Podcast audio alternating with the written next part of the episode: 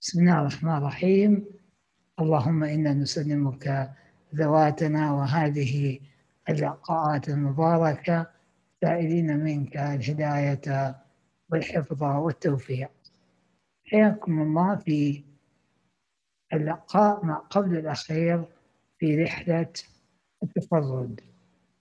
اليوم حنتكلم عن موضوع شائع ودخل الوعي منذ حوالي يمكن 15 سنة أو يمكن أكثر من كده بصورة كبيرة.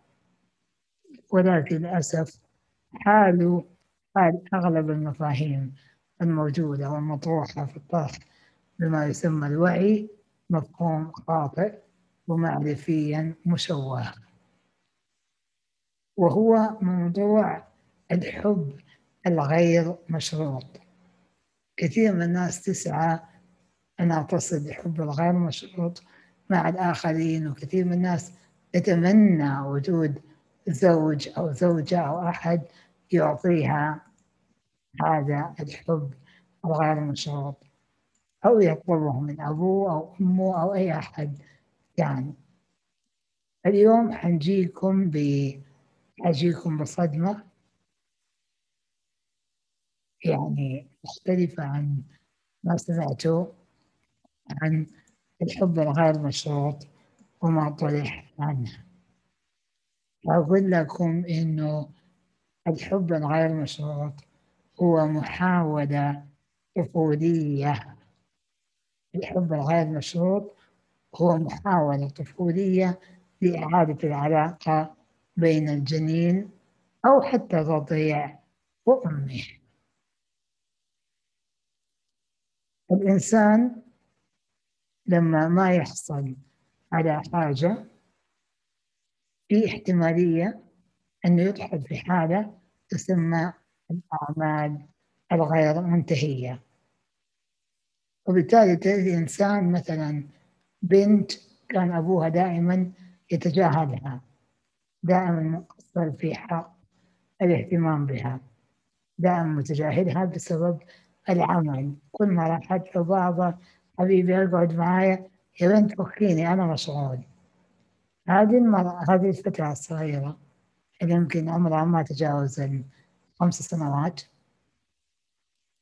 في احتمالية إنها تبني بداخلها عمل غير منتهي يسمى أريد ذلك الاهتمام. أريد هذا الحب أريد هذا هذه الأهمية. وبالتالي تفتح سؤال بالكون من هذا الذي سيعطيني هذا الاهتمام والأهمية؟ ولكن في ذات الوقت تعمل مسألة خطيرة تستمر على ذبذبة انعدام الحصول على هذا الشيء بالكيفية اليسيرة أو المتطابقة. طبعا اللي حاب يفهم هذا الكلام بصورة أوضح يدخل موقعنا أو في ال description box في قناة اليوتيوب. على المقاطع حتلاقي موجود course نظرية التفاعل الكوني وهو course الأساس البداية الابتدائية المرحلة الابتدائية في فهم التفاعل الكوني. ولكن المرحلة الابتدائية هنا هي في الحقيقة بسبب قوة المنهج ولله الحمد هتلاقي إنها تتجاوز يعني خلينا نقول مرحلة الدكتوراه في المناهج الأخرى. تبدو بسيطة ولكن عمقها جدا شديد المفاهيم المطروحة بل إنها تفوق ما يعلمه البعض في المراحل المتقدمة جدا جدا في دوراتهم وكورساتهم. ولكن هو الحجر الأساس وهو البداية لفهم ليش بتصير لك الأحداث.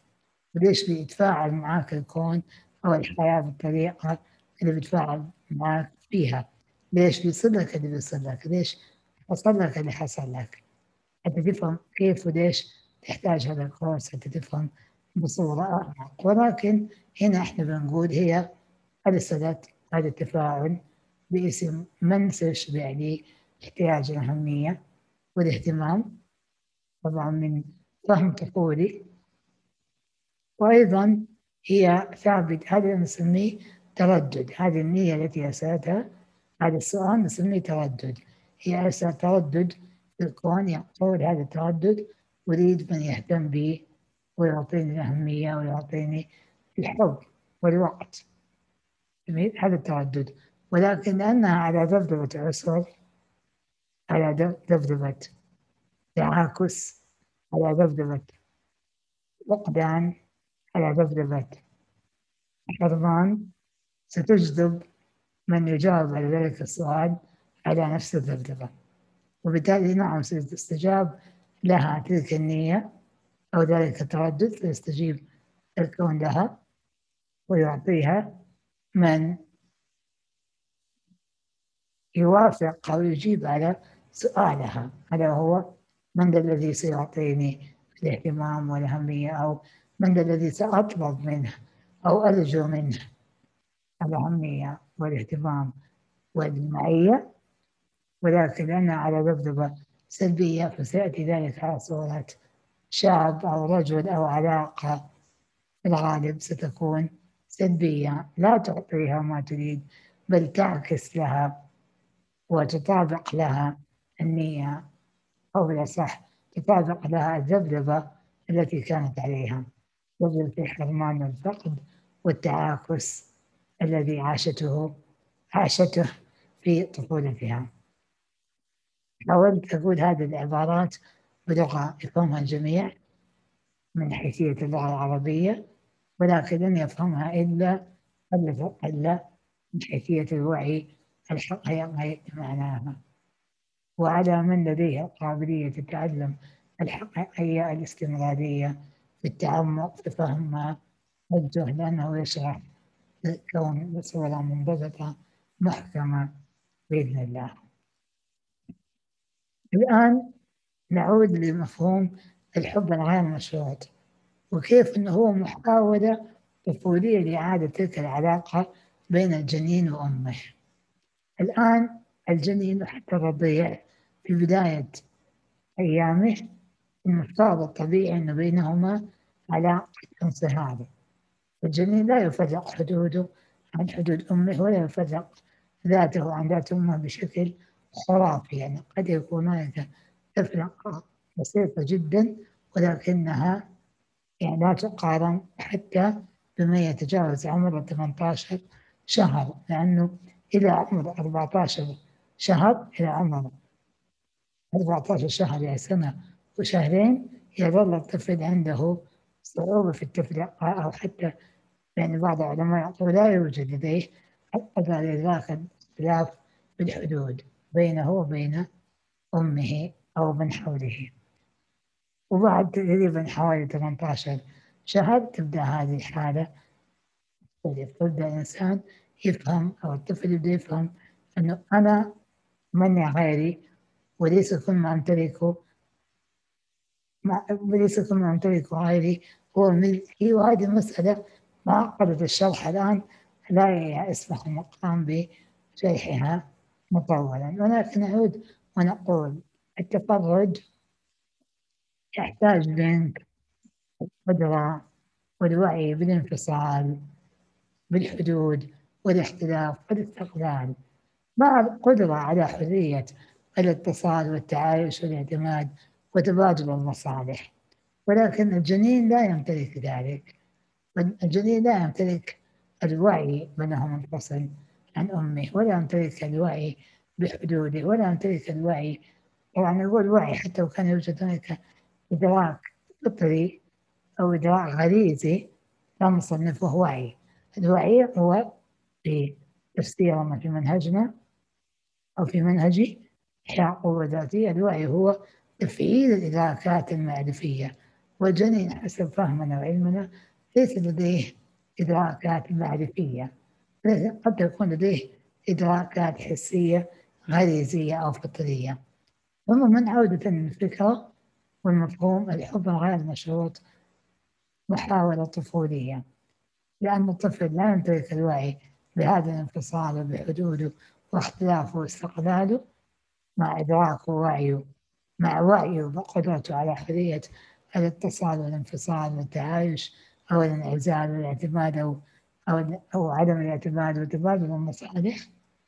وبالتالي فهو له وعي خاص وعي يناسب الطفل أو الجنين. طفل الرضيع الصغير في بداية شهوره أو حتى الجنين مع أمه.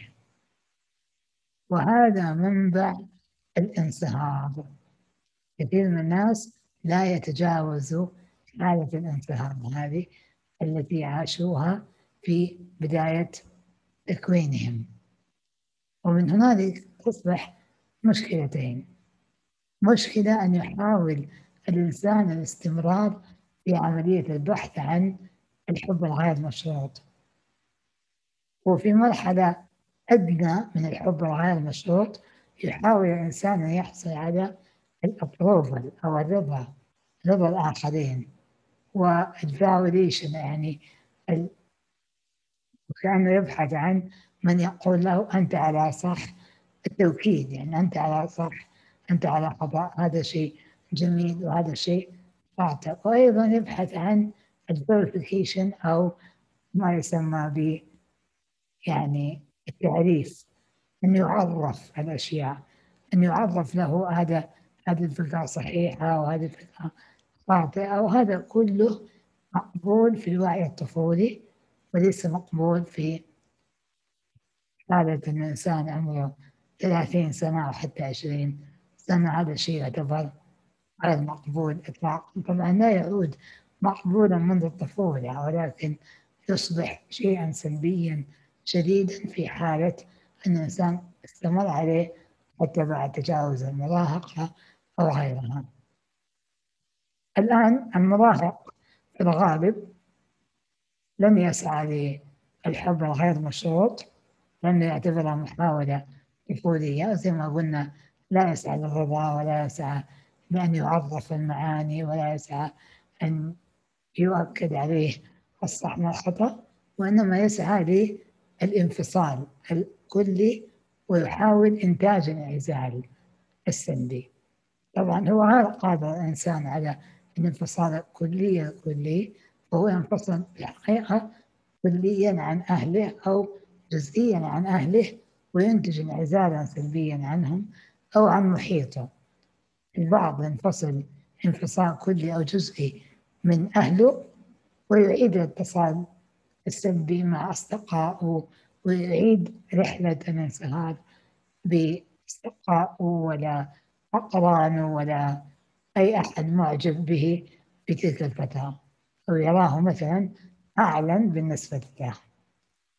ولكن في المرحلة وهذا يعود إلى الانصهار من جديد فهو عاد انصهر في الآيدل أو المثال الذي يقتدي به سواء كان مغنيا أو صالحا. يعني كان مغني أو كان مصلح في البشرية أو أو كان إنسان سيء. لأن هنالك أمثال عليا أو ناس يقتدي بهم المواهب وبعضهم الصالح وبعضهم الفاسد. ممكن يعني ينتمي إلى ذكرت مغني لأنه كثير من المغني والممثل غالبا له أثر شديد على المراهق ويتطلع المراهق أن يصبح مثله لأنه يقول كلمات قد تلامسه وكثير من هؤلاء يعني مفسدون. يعني يقولون كلمات مفسدة للوعي البشري ومفسدة للفكر الإنساني السليم.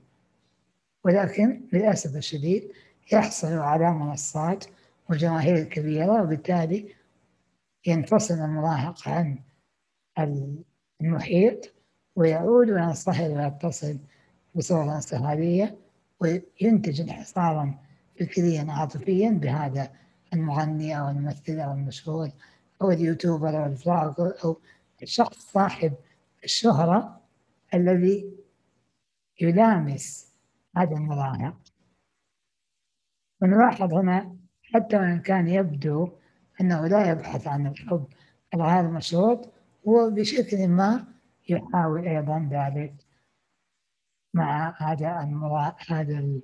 هذا الايدل أو هذا المثل الأعلى بالنسبة له. ولكن بعد المراهقة يعود الإنسان رغبته في الاتصال والزواج وما إلى ذلك ويعود من جديد إلى حالة الحب الغير مشروط بتلك المحاولة الطفولية لإعادة العلاقة بين الرضيع هو الجنين وأمه.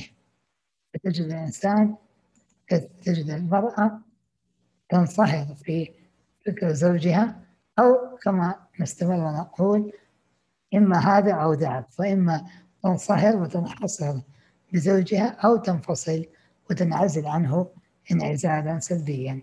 وكذلك وكلاهما خاطئ وتم الشرح ما هو صائب في اللقاءات الماضية في مفهوم التفرد السليم وحقيقة العودة لهذا التفرد وأنهي وأقول أن الانصهار الانصهار ينتج الانحصار والانفصال الكلي ينتج أو ينتج الانعزال السلبي.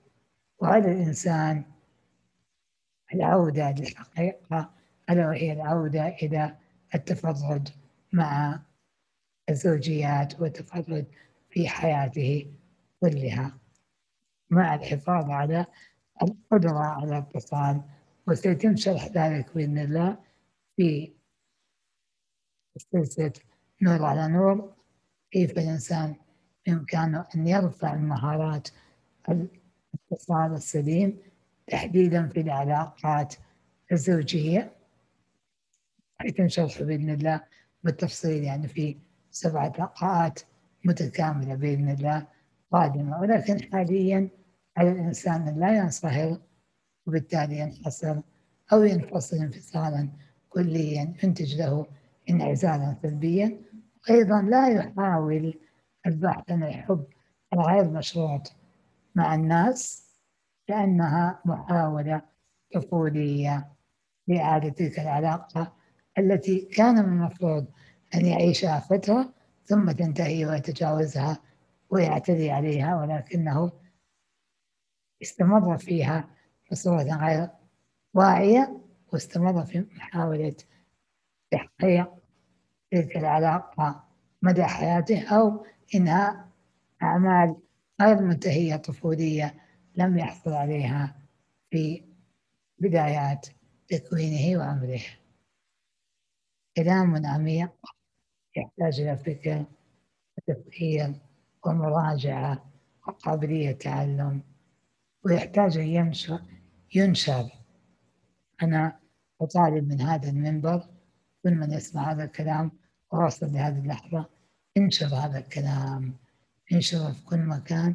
لعل الله عز وجل يبدل الوعي البشري الحالي وصحوة الوعي التي أتت بسلبيات كثيرة مفهوم من مفاهيم مغلوطة أسأل الله أن ينشر هذا العلم وهذا النور وهذا الوعي في كل مكان وتصل هذه الرسالة لمن يحتاجها ومن يستفيد منها لكي يعيش نورا على نور.